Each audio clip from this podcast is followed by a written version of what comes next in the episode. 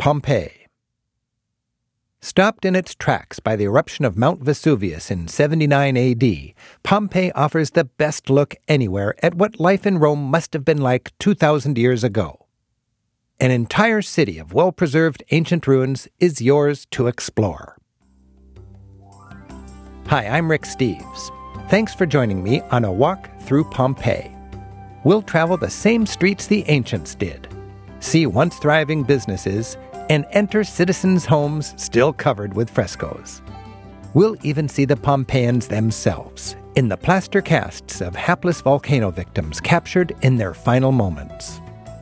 Allow three hours to visit Pompeii, and perhaps a little extra time to ponder the question of whether these ancient people were really that different from each of us. How to use this audio guide. As you can see from the display window on your MP3 player, each of Pompeii's greatest hits has its own title and track number, much like the song tracks of a music CD or album. You can skip ahead or tailor your itinerary to your own tastes.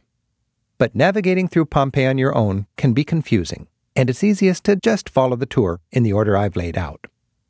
To help you along, I've invited my colleague Lisa. Welcome, Lisa. Buongiorno. She'll give directions from one site to the next. After listening to her directions, you can pause the audio guide, then restart it at the next track when you're ready for the next site.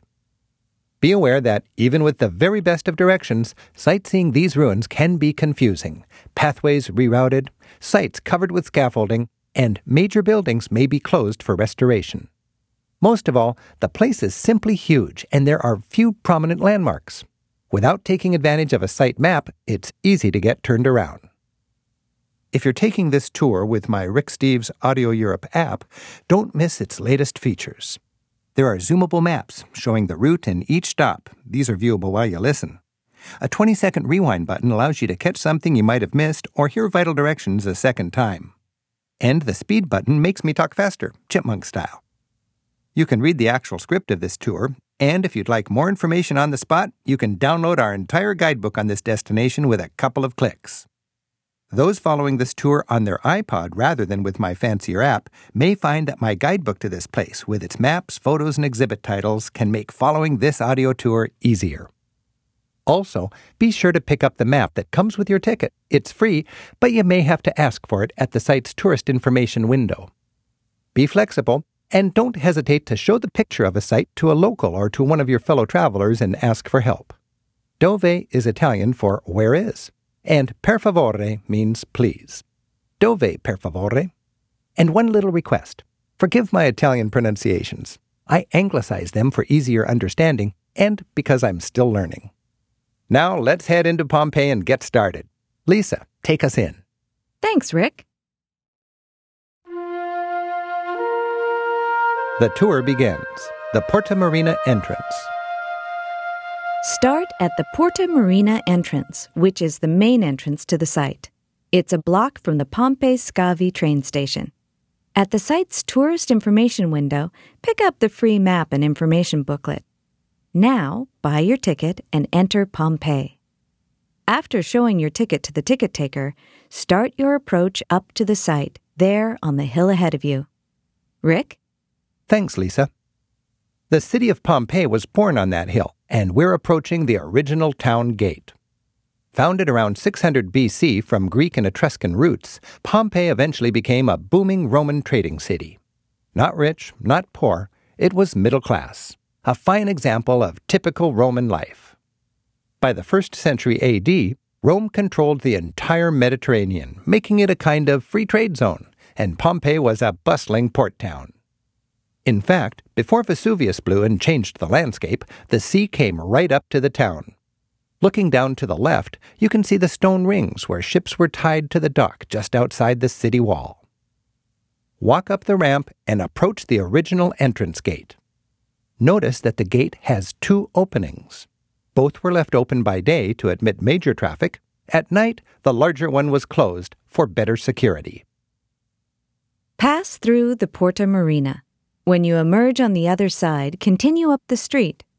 Head for the three large stepping stones in the middle of the road.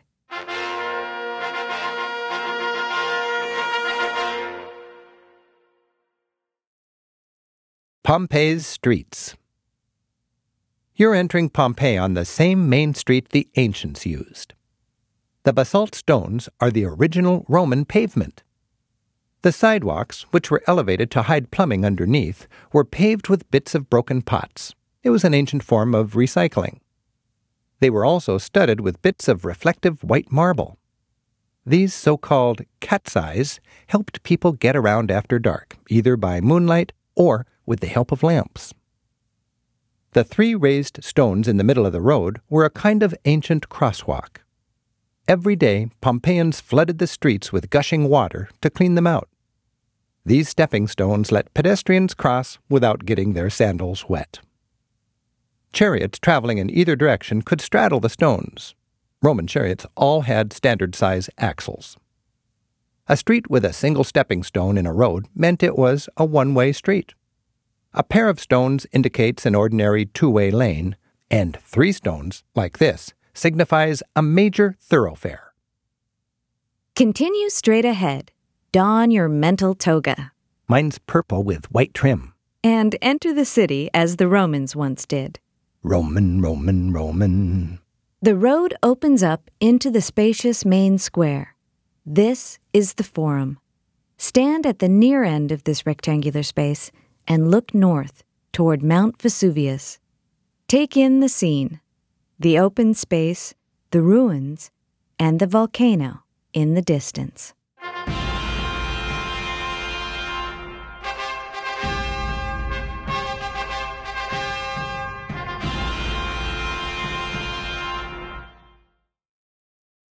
The Forum. Pompeii's commercial, religious, and political center, the Forum stands at the intersection of the city's two main streets. While this main square is the most ruined part of Pompeii, it's grand nevertheless. Picture Pompeii in its first century heyday, population 20,000. Pompeii's citizens, wearing togas and tunics, gathered here in the main square to shop, do business, and socialize. The piazza was surrounded by two story buildings on all sides.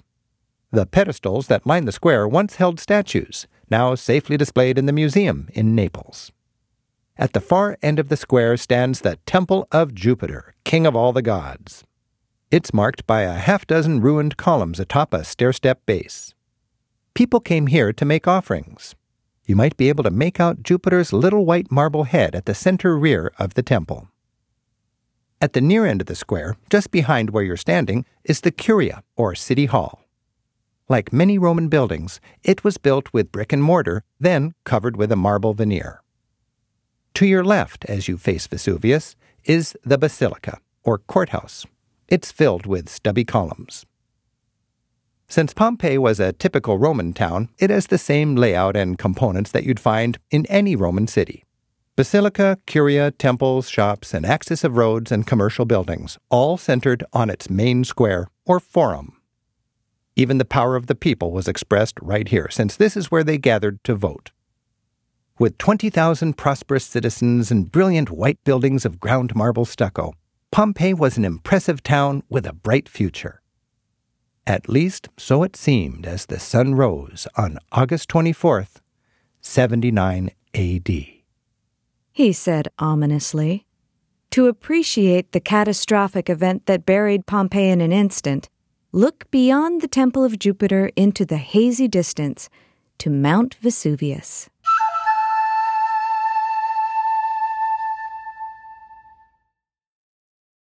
Mount Vesuvius.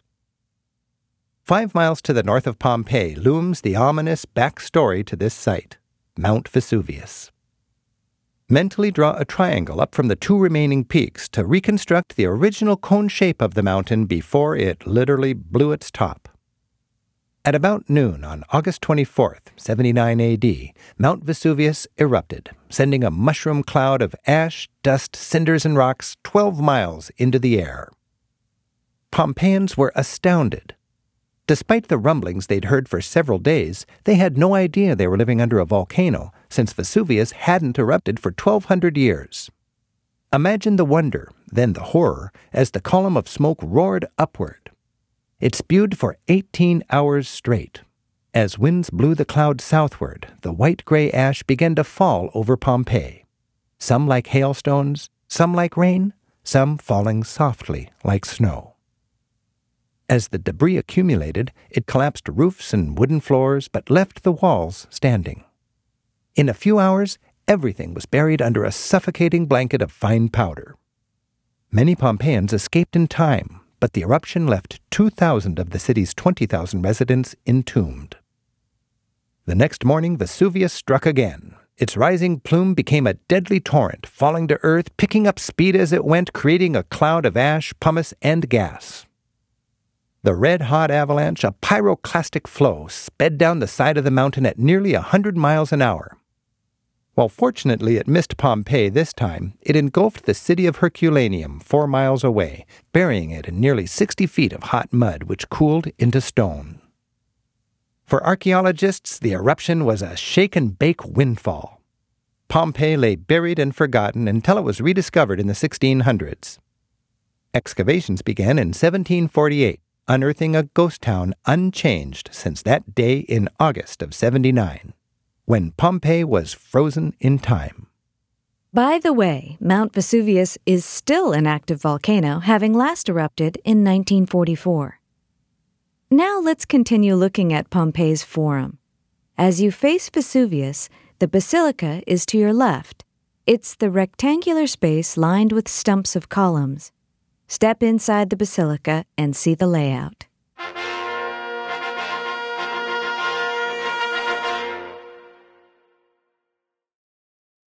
The Basilica Pompeii's Basilica was a first century palace of justice.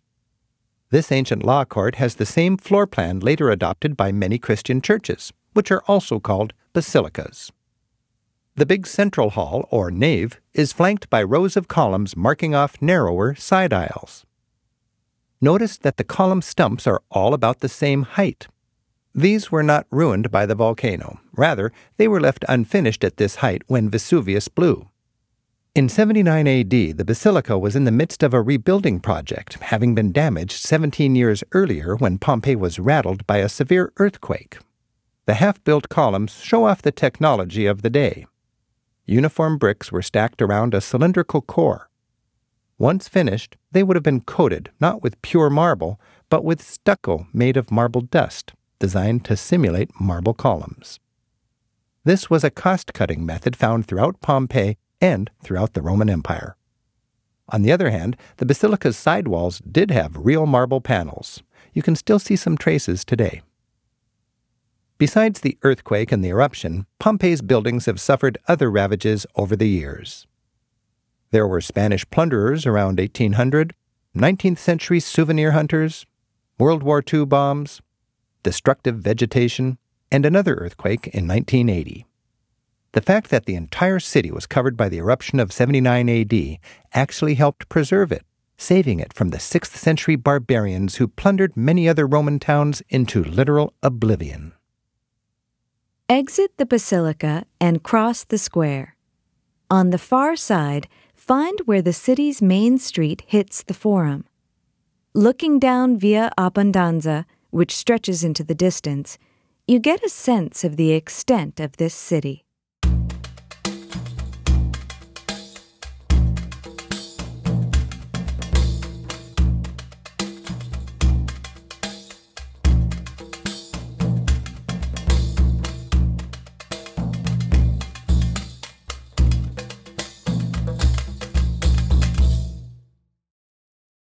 Via Abbondanza.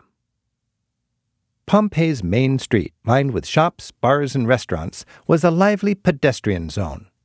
The streets were jammed with customers from sunup to sundown. Pompeii was not a quiet bedroom community. It was a place for action and shopping. It was tacky and gritty.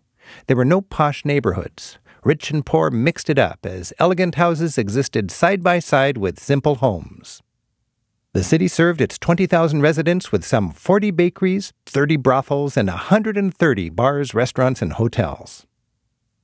At the point where Via Abbondanza meets the Forum, find three stones jutting up from the pavement. These beaver teeth stones are traffic barriers that kept chariots from entering the pedestrian only street.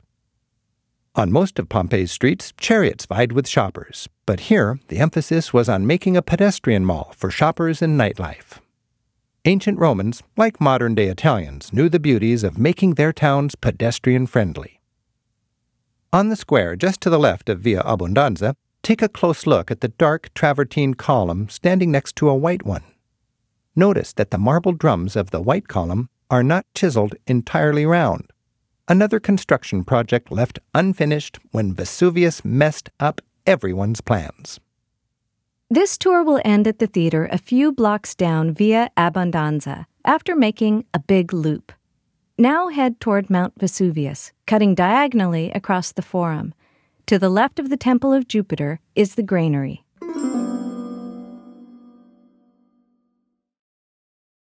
The Forum Granary. A substantial stretch of the west side of the Forum was the granary and ancient produce market.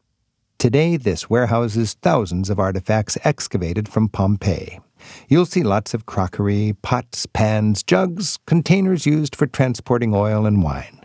You'll also see a couple casts of victims, including a dog, of the eruption. These casts show Pompeians eerily captured in their last moments, in fetal position, hands covering their mouths as they gasped for air. They were quickly suffocated by a superheated avalanche of gas and ash, and their bodies were encased in volcanic debris.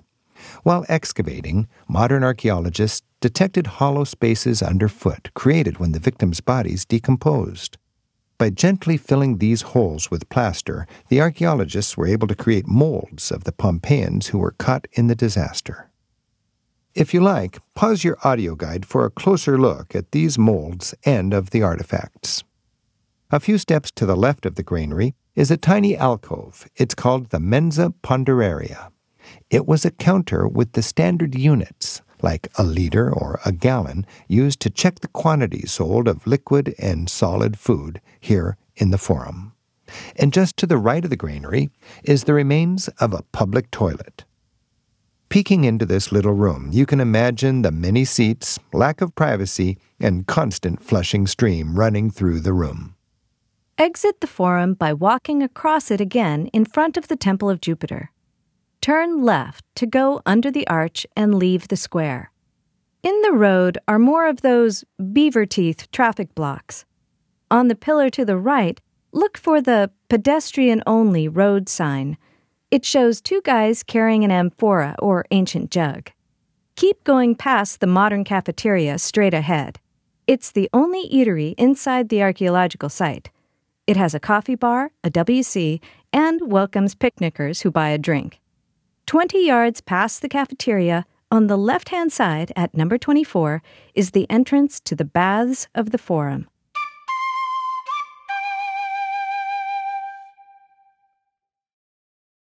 The Baths of the Forum. Pompeii had six public baths, each with a men's and a women's section. Stepping inside, you're in the men's zone.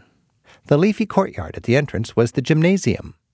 After working out, clients could relax with a hot bath, the caldarium, warm bath, tepidarium, or cold plunge, frigidarium. After the courtyard, the first big plain room you enter served as the dressing room. Holes on the walls were for pegs to hang clothing. The window with Neptune underneath was originally covered with a less translucent Roman glass.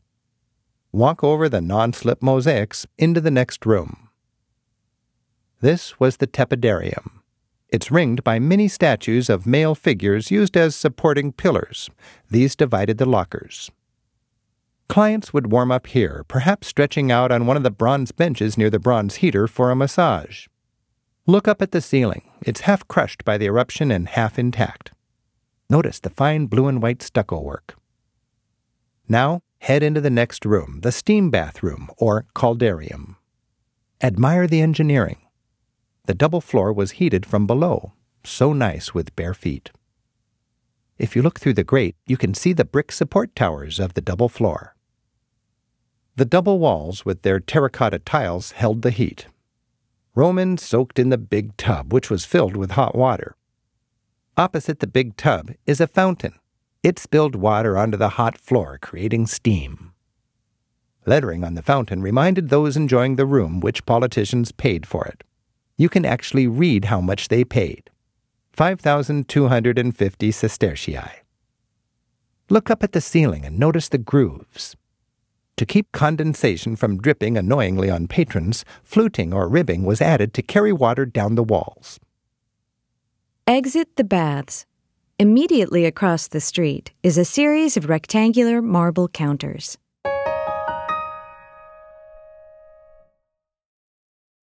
A fast food joint.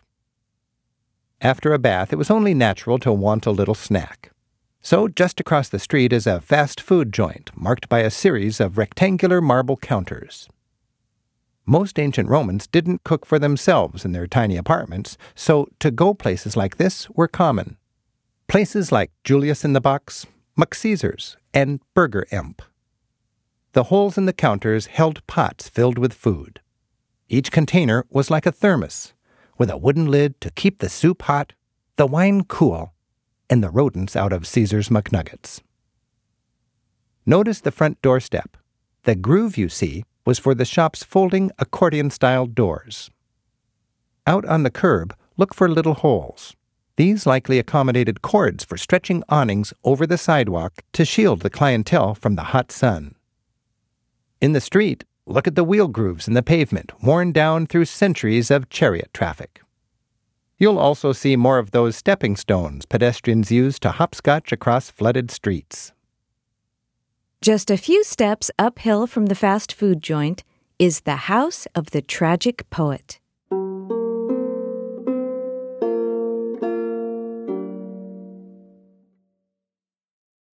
The House of the Tragic Poet. This house has a typical Roman floor plan. The entry is flanked by two family owned shops. Notice that each shop has one of those tracks for a collapsing accordion style door.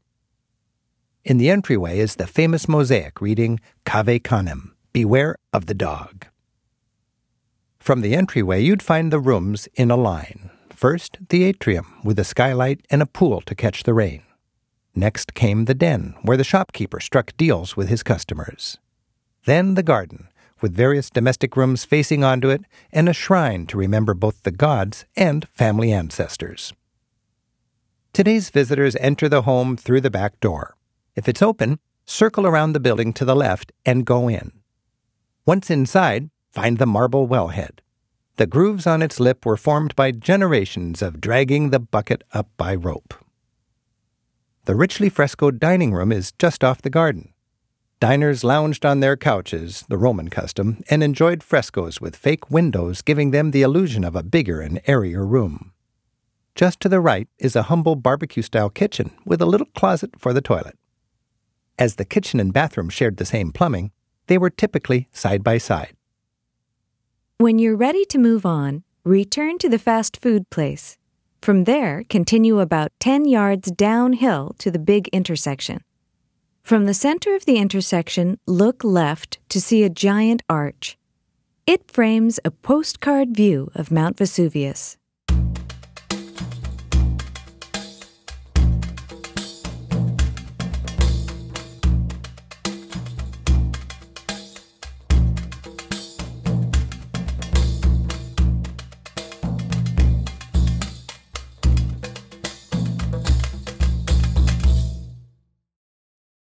Aqueduct Arch, Ancient Plumbing. Water was critical for this city of 20,000, and this arch was part of Pompeii's water delivery system. A long aqueduct carried fresh water down from the hillsides to a big reservoir perched at the highest point of the city wall. Since overall water pressure was disappointing, Pompeians built arches like this one as substations.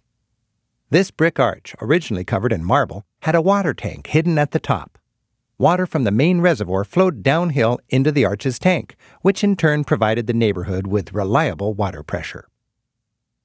Continue straight downhill, that is, headed east. Go one block, about 50 yards.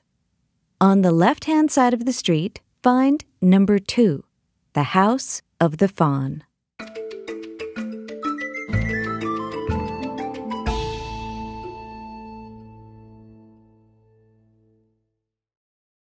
The House of the Faun. Before going inside, stand across the street. Marvel at the grand entry with its welcome reading Have. That's Latin for hail or be well. Now go on in. Notice the two shrines above the entryway. One is dedicated to the gods, the other to this wealthy family's ancestors. You're standing in Pompeii's largest home. With 40 rooms and 27,000 square feet, it covers an entire city block. In the courtyard stands the delightful, if small, statue of the dancing faun. The bronze statue is famous for its realistic movement and fine proportion, but this is only a copy. The original is in Naples Archaeological Museum, as are so many of Pompeii's statues, frescoes, and mosaics. Continue further into the house. The next floor mosaic, with an intricate diamond like design, decorates the homeowner's office. Beyond that is the famous floor mosaic of the Battle of Alexander. Once again, the original of this is in the museum in Naples. Study the mosaic. It's 333 BC, and the great Greek conqueror Alexander the Great is facing off against Darius and the Persians. Alexander is on the left side of the scene, the one with curly hair and sideburns. Darius is in the center, in a chariot, wearing a turban and a beard. Notice that Alexander is the only one without a helmet. He's the confident master of the battlefield, while everyone else is fighting for their lives, eyes bulging with fear. Alexander defeated Darius in this pivotal battle, establishing the great Greek empire that the Romans would later inherit. Educated Romans decorated their homes with Greek motifs. This historic mosaic and the dancing faun statue show that, while most of Pompeii's nouveau riche may have had notoriously bad taste, the owner of this house had class. The house's back courtyard leads to an exit in the far right hand corner. As you head for that exit, notice that the courtyard is lined with pillars rebuilt after the 62 AD earthquake. Take a close look at the brick mortar and fake marble stucco veneer. Exit the House of the Faun through its back door in the far right corner. Pass through the door and turn right onto the street behind the house. If this exit is closed, you can reach the street by returning to the entrance and making a U turn left around to the back of the house. However, you get to the street behind the House of the Faun, find the metal cages along the right hand side of the street. These protect some ancient pipes.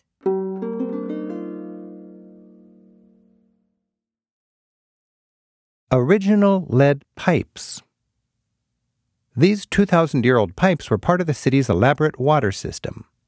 They're made of lead imported from Britannia, or Roman Britain. The aqueduct fed water tank at the high end of town fed water to three independent systems. One was for the bathhouses, one was for private homes of the wealthy, and one for neighborhood wells. If there was a water shortage, democratic priorities prevailed. First, the baths were cut off, then the private homes. The last water supply to go was the public fountains, where all citizens could get water for cooking and drinking. Continue east along the street. Take your first left on the street called Vicolo dei Vettii. Walk about 20 yards and find the entrance, on the left, to the House of the Vettii. If it's closed for restoration, you can at least look through the door.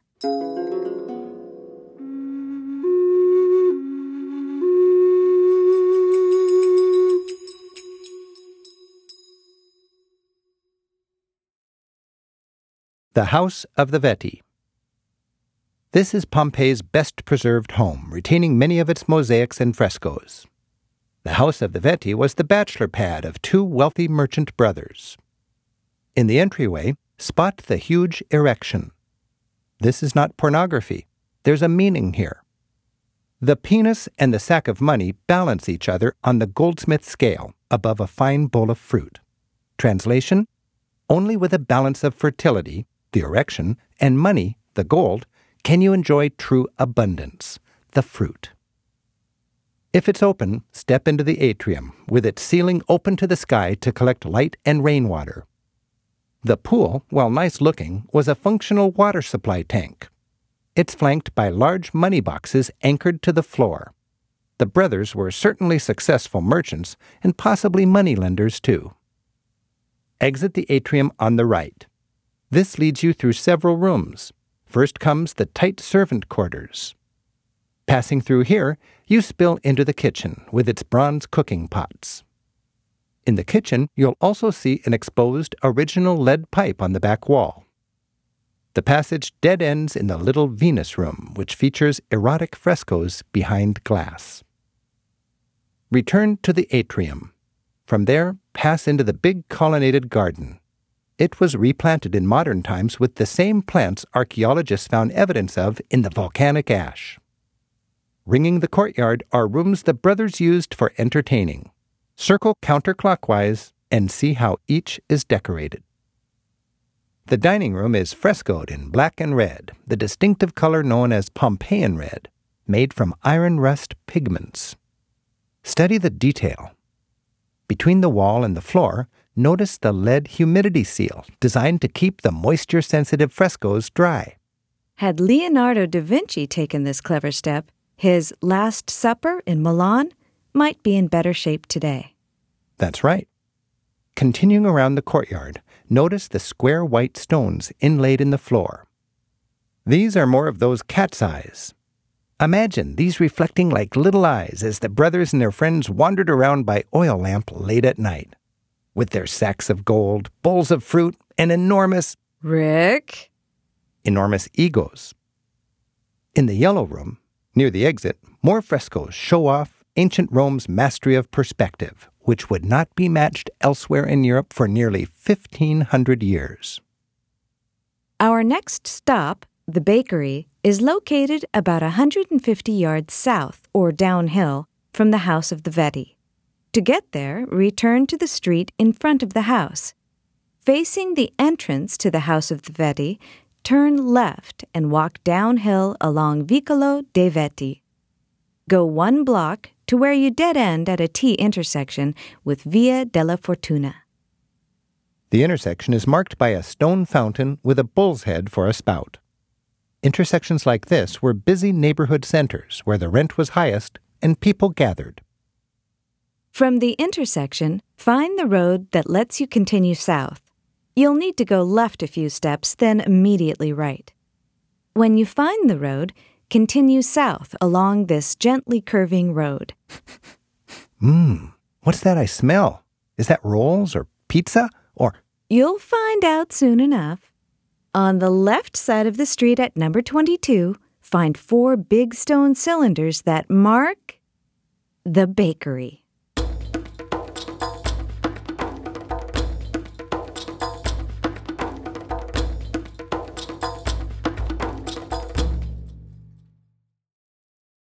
The Bakery and Mill.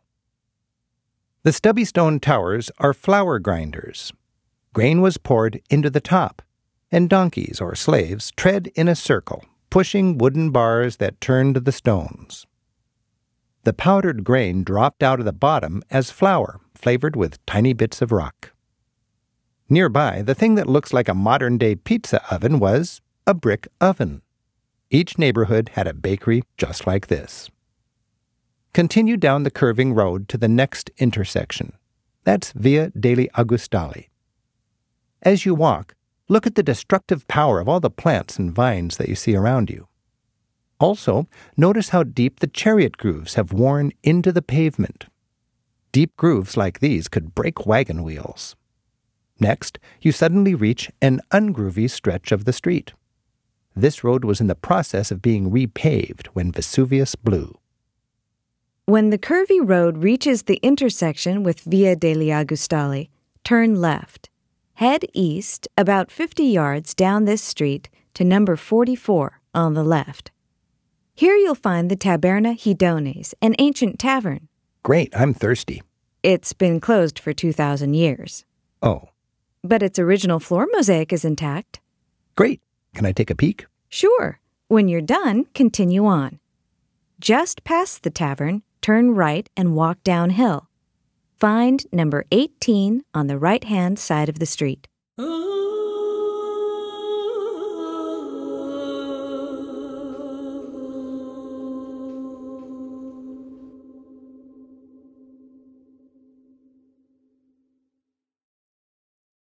The brothel, or lupanare. you'll find the biggest crowds in Pompeii at a place that was also popular 2,000 years ago the brothel. Back then, a prostitute was nicknamed Lupa, or she wolf, alluding to the call they made when trying to attract business. Ow, ow, ow! Stepping inside, you'll see that the brothel was a simple place with a few cell like bedrooms and beds and pillows made of stone. Notice that the bed legs came with little disc like barriers to keep critters from crawling up. The ancient graffiti on the walls includes tallies and exotic names of the women, indicating that prostitutes came from all corners of the Mediterranean. The graffiti also served as feedback from satisfied customers. The faded frescoes above the cells may have been a kind of menu for services offered. One woman is depicted wearing an early bra. Note that the women are idealized, always shown with white skin, which was considered beautiful and contrasted with the darker skin of their horny customers. We have one more stop the theater. When you're ready to continue, leave the brothel, go right, then take the first left. Continue going downhill. After two blocks, you reach the intersection with Pompeii's main drag, Via Abbondanza. At this intersection, you're at the center of Pompeii's action. To your right, Via Abbondanza leads to the Forum and to the exit. To the left, the road takes you to the huge amphitheater, a 10 minute walk east. It's impressive, but we won't go there on this guided walk. For now, turn left on Via Abbondanza in the direction of that amphitheater and go about 150 yards. Then turn right on Via Stabiana, which leads downhill to the cute Teatro Piccolo, or Little Theater. Go inside and check it out. From there, follow signs to the nearby and much bigger Main Theater.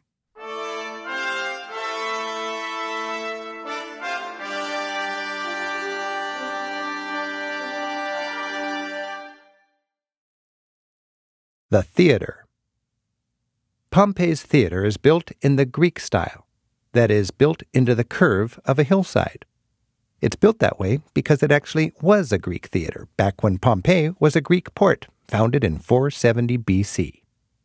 By Roman times, the theater could seat 5,000 people in three sets of seats, all with different prices. Check them out. Closest to the stage was the five marble terraces, which were filled with romantic wooden seats for two. Next was the main section. And finally, notice the cheap nosebleed section, surviving only up on the right. The square stones above the cheap seats once supported a canvas awning. Take note of the high profile box seats flanking the stage, these were for guests of honor. Also, from this perch in the upper part of the theater, you can look beyond the theater to see the colonnaded courtyard nearby that housed the gladiator barracks. Gladiators lived in tiny rooms, trained in the courtyard, and fought in the nearby amphitheater or gladiator arena. There's so much more of Pompeii to explore, but by now, you've seen the highlights the homes, shops, and temples of those people whose busy lives were suddenly stopped and preserved forever by the eruption of Mount Vesuvius 2,000 years ago. We hope you've enjoyed this guided walk through Pompeii. To exit the site, backtrack to the main road via Abbondanza and turn left. This takes you right back to the Forum and the Porta Marina entrance. Remember, this tour was excerpted from the Rick Steves Rome Guidebook, co authored with Gene Openshaw. For more details on eating, sleeping, and sightseeing in Rome and environs, refer to this year's edition of that guidebook.